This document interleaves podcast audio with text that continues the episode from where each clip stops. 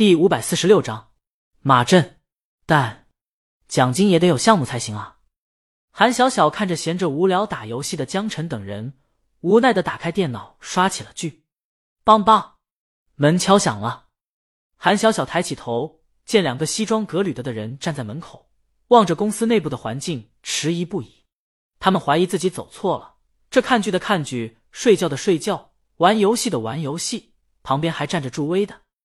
俩人面面相觑，这真的是一个正规广告公司吗？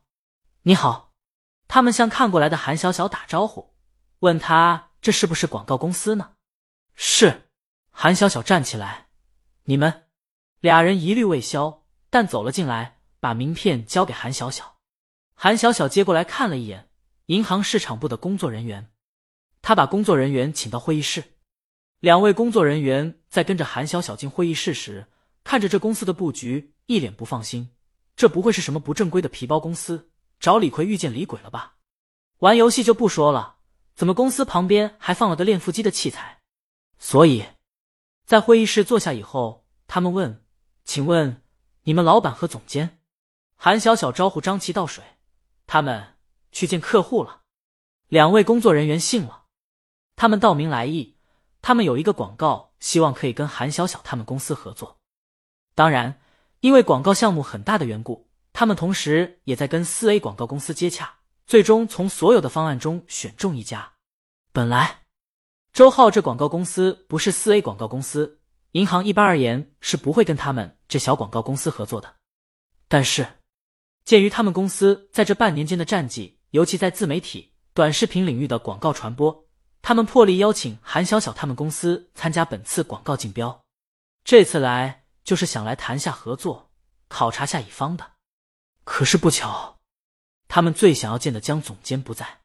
不过，至少考察是做到了。百闻不如一见，这公司的办公氛围真的很独特。他们打算起身告辞了。韩小小一听是大项目，还是送上门的，忙安抚住他们：“不能让你们白跑一趟啊！项目的事情，你们跟我聊就可以了。”两位工作人员看他。你是韩经理，韩小小说的理直气壮，因为他没说谎。作为司机，偶尔带着老板和总监要出去见客户，肯定要有个高大上的称呼。用周浩的话说，这样显得专业。而且，老板、总监和经理、司机灵活切换，可以有效应对各种情况。所以，韩小小是经理，准确的头衔是设计部经理。这肯定的，平面设计。就他一个人，两位工作人员点了点头，跟他聊起来。他们在推的是移动支付软件，这是他们今年的亲儿子项目。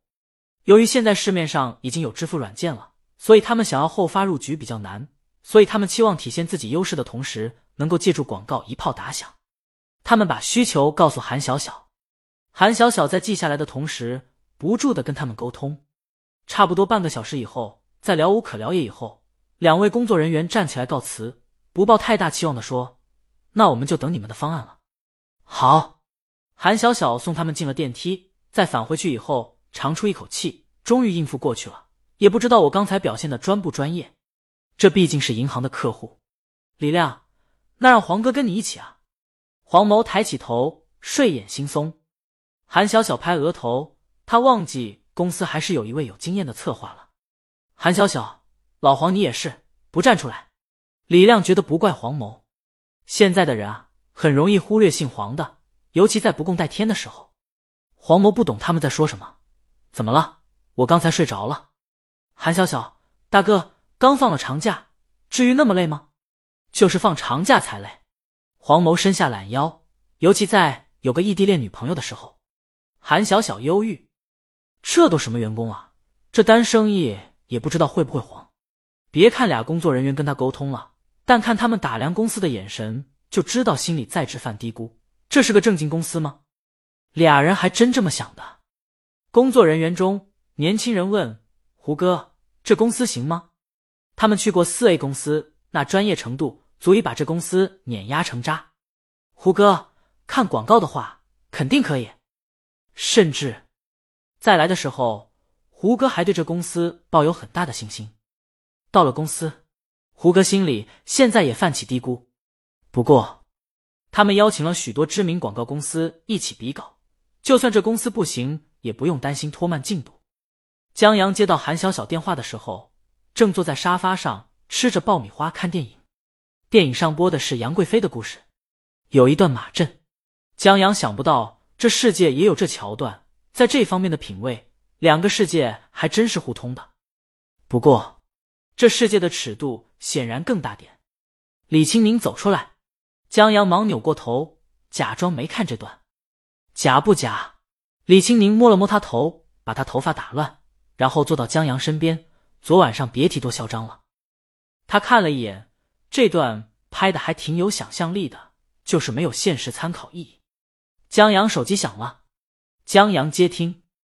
他一面看电影，一面喂李青宁一口爆米花，一面听韩小小在那边夸张的说来了个什么大项目。江阳没怎么放在心上，信口答应：“哦，好，客户给的时间不挺多的，回头再说吧。”他挂了电话。就在这时，电影剧情急转直下，安史之乱爆发了，皇帝急忙调兵遣将平叛，把西域军队都调回来了。疼，江阳说，他为李青宁爆米花，让他轻咬了下手指。李青宁当什么都没发生，靠在江阳肩膀上。明星大侦探要开一个碰头会，朱星问你要不要参加？